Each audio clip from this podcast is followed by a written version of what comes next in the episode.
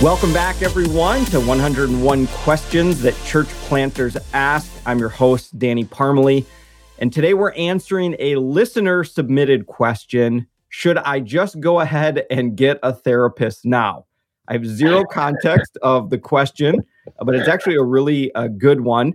And uh, to help us answer that question, I'm super excited about our guest today. His name is Rick Egbert. And uh, the reason it's so awesome to have him on not only his knowledge uh, in this area, but Rick was a coach and mentor of mine when I was a church planter, and some of the advice and counsel that he gave me as a young church planter really uh, completely changed uh, really some of the outcome stuff of what was going on at Epico. So I am, I tell him this all the time. He probably thinks I just say it to everybody, but I am super indebted. The church was super indebted to uh, him pouring in. So, Rick, thank you so much for being with us here today. Mm-hmm. Man, it's my pleasure to be here, Danny. And man, you know I love pastors, and I'm stoked to be here. I think that uh, mental health is is such a huge issue, and I'm glad to be able to be here and help out.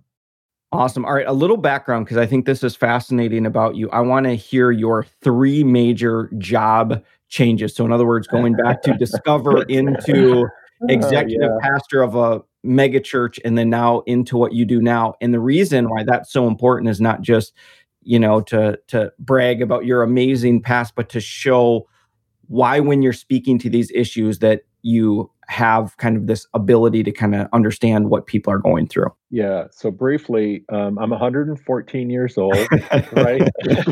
exactly. so, uh, so, I've had three very different careers, and so um, I spent the first 21 years of my adulthood in uh, working in the corporate world. I was in IT and worked in many um, big companies, including Discover Card was the last one.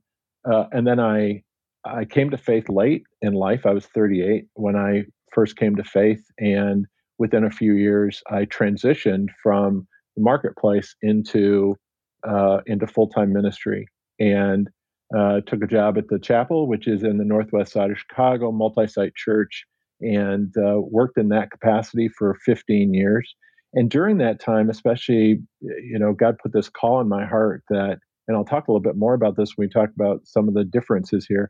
God placed on my heart that I, there were certain people that I just couldn't help as much as I wanted to. And so God really focused my ministry in on the third career, which is which is licensed counseling, therapeutic counseling. And so uh, went through it's about a 10 year journey of, uh, of managing that transition and i'm now a uh, licensed uh, clinical professional counselor in the state of illinois.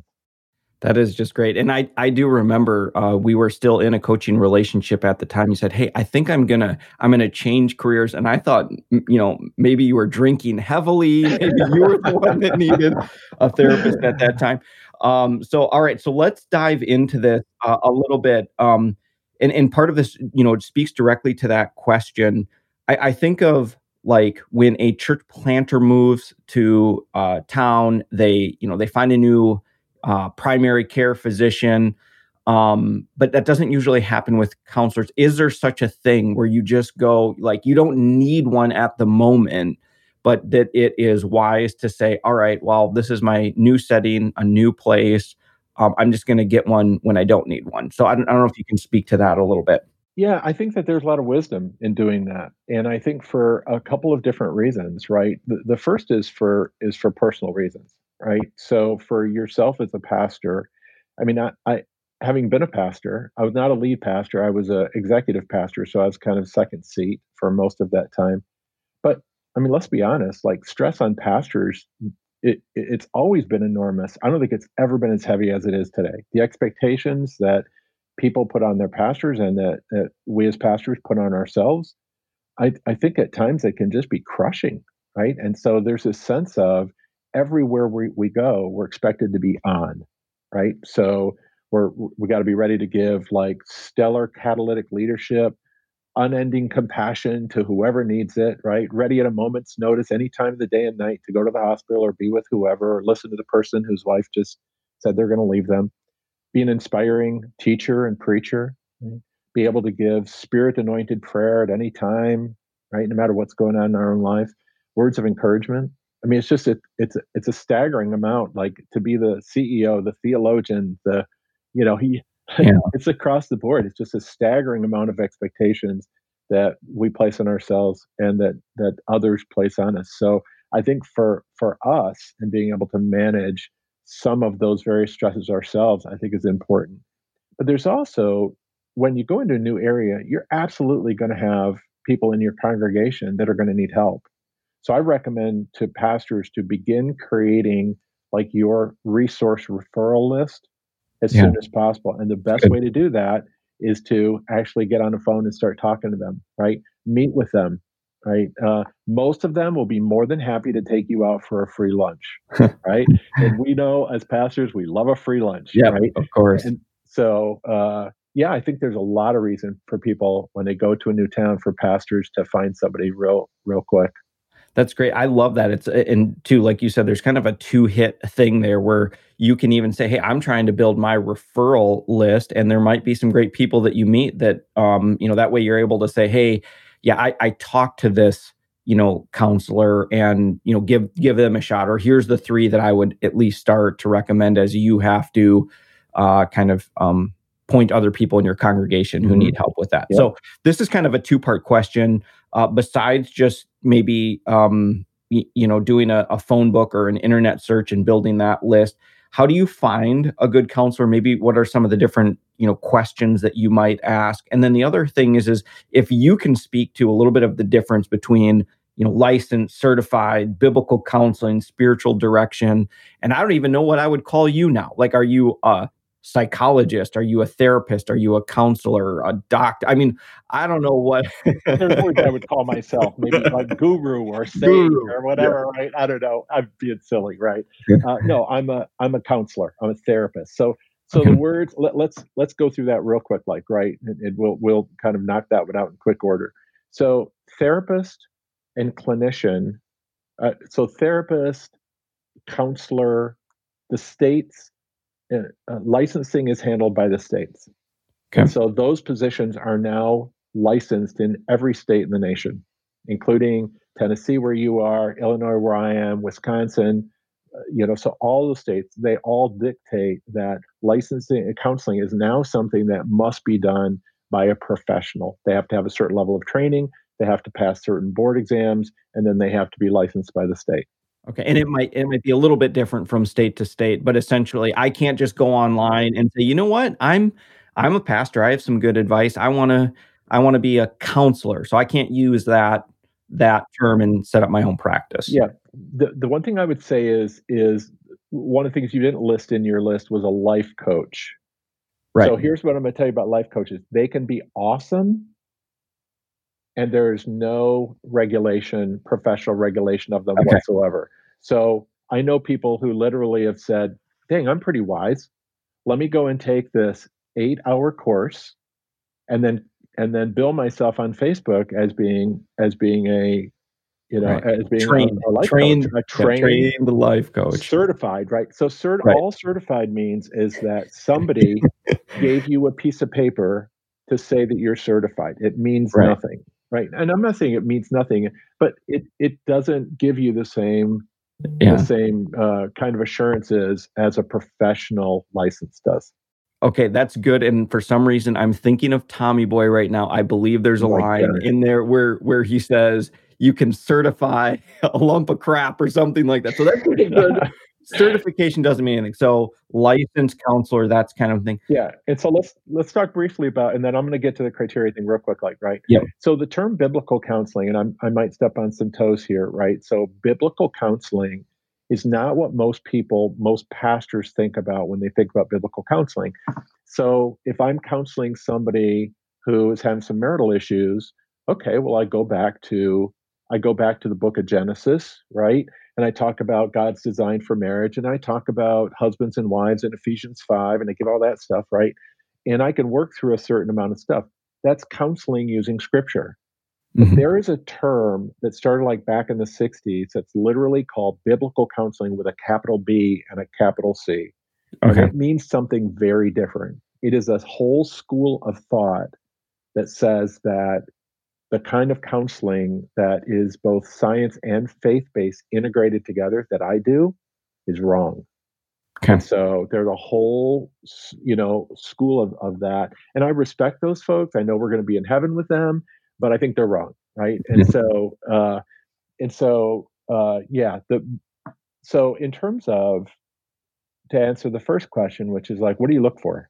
Right. How do you find people? So, so two different things. One is the pools that you fish in. So the most effective pool to fish in is word of mouth.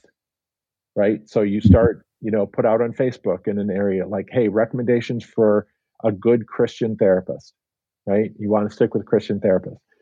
However, there are Christian therapists, and then there are therapists who are Christian. So what I mean by that is that there are some people who you would go to them in their in your practice, and you would they might be Christians, but you you'd be hard pressed to gather enough evidence in their actual work to say it influences the work that they do mm-hmm. right? So um, it's a difference between that and being a spirit-led christian counselor right? So so word of mouth is a first pool to to dig into.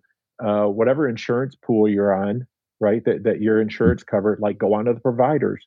Most of them provide search like you can put in search arguments for christian right? And just start going down those start looking at their web pages right? Do you start do you see like does it resonate with your heart? Start picking out some people. So then when you meet with them and they're willing to come like hey can i buy you can i buy you lunch? Like trust me when i'm saying like therapists are more than happy. Usually they have to be on the side of knocking on your door. Mm-hmm. so and in terms of what are you looking for with them right? So you're looking for faith obviously and faith that aligns with with your faith with your church's doctrine right and and you can ask all those questions like a, a good a good christian counselor shouldn't like shouldn't be freaked out by that and they should be able to give right. you answers to defend yeah. where they're at right um, so uh, second is experience like do you have experience like what experience it isn't like are you experienced enough but what areas do you have experience in Mm-hmm. So, because of my life, I, I have experience of working with pastors and and with families that are adoptive families, and foster families. You know, so I, I have that's mapped upon kind of where I've worked and where God's led me, what paths He's led me on. And then the the final one is fit, and this is just one like you're sitting with this person over over over lunch, right? And you're like, hmm, would I hand off? Would I hand off somebody I care to this person? Yeah like would i let my would i let my wife would i have my sister go to this person right? Mm-hmm. you know? Yeah. and if you have any catch in your spirit about that ixnay you're just like yeah. hey thanks for lunch you know? Right. And then you you move on from there. That's very good. Now i know we could probably do a whole episode on it. I don't want to but i, I just want to um, kind of repeat back to you because i think you you hit something important so the difference between biblical counseling and being a counselor that is a Christian. Biblical counseling, that capital B, capital C, is a different process. It is not using the right. kind of therapy uh, type of thing. So it is not saying, well, I don't do biblical counseling, does not mean that you don't believe in the Bible and that you're not going to steer people no. in a biblical way. No, it just no. means that the capital B, capital C is here is kind of the way that it's done. All you I don't want to I don't want to minimize it by saying, but hey, this is your answer is going to be found right here. We don't need to use any of the other healing principles over yeah. time. And the basic yeah, it's huge. And the basic principle is just everything that's mental health mentally health, you know, wrong with you, it comes directly from sin. Mm-hmm. And so uh and, and that any of the any of the evidence-based scientific things that we've learned about brain science and all those kinds of things. None of that, none of that matters. Right. And so, yeah. yeah. Right. So that's the nice thing about a podcast. We're allowed to have opinions and stuff that's like right. that on, and on there. Who has so, questions about that can definitely yeah. like email Danny Parmalee. yeah. yeah, exactly. So, okay. So this is really good. So we kind of, um, uh, we'll, we'll go back to even that analogy of finding a doctor or uh, uh, yeah, when you find a doctor when you first move into town, is there a type of thing where a pastor can just do a yearly checkup or something like that? Like, I'm just going to put it on the calendar. There's nothing wrong. Or would a counselor go, "What are you doing in my office? Like, I have people that I need to see." That would be like someone coming into the emergency room and saying, um, you know, hey, yeah, just check my pulse, you know, check check my temperature, see if I'm doing okay. Or our counselor's like, no, that's a really good thing. Just do a once a year checkup, and and who knows, maybe some things will get discovered during that time, and we, you know, schedule some more stuff.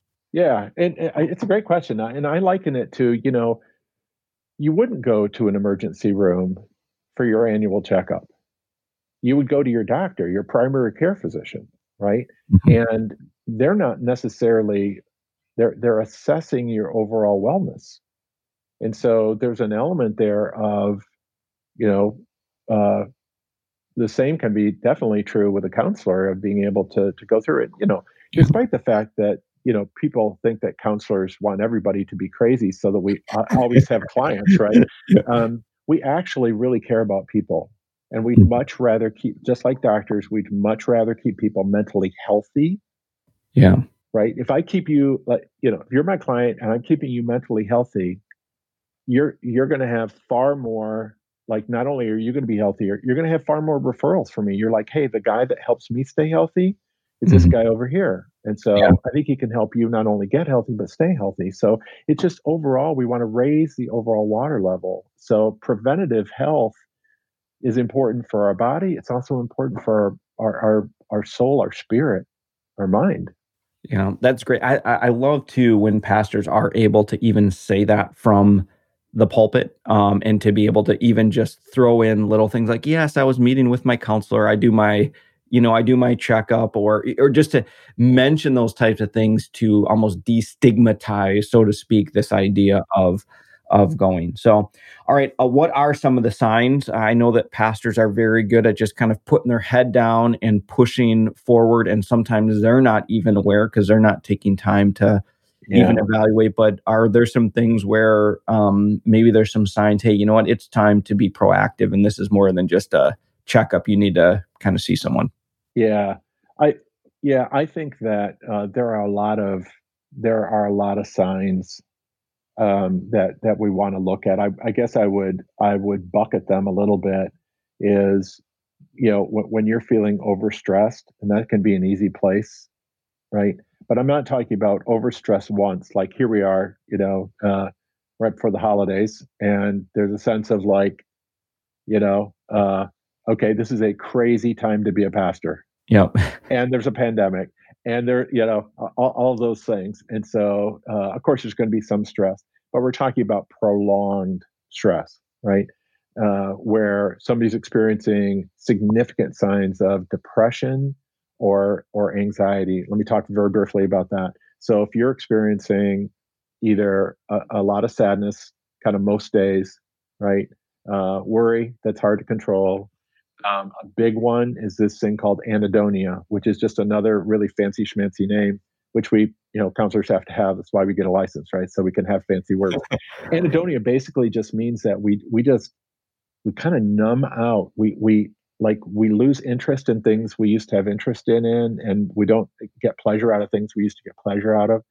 We can start having signs of of insomnia, difficulty concentrating, appetite change, uh, you know, e- even even you know thoughts of hurting ourselves. Right? There can be irritability that becomes really, uh, you know, these types of things. All those signs of depression and anxiety. If you have a day or two, like we all have moments, right? We all have days where we're like, "Wow, it's a bad day. I feel like crap."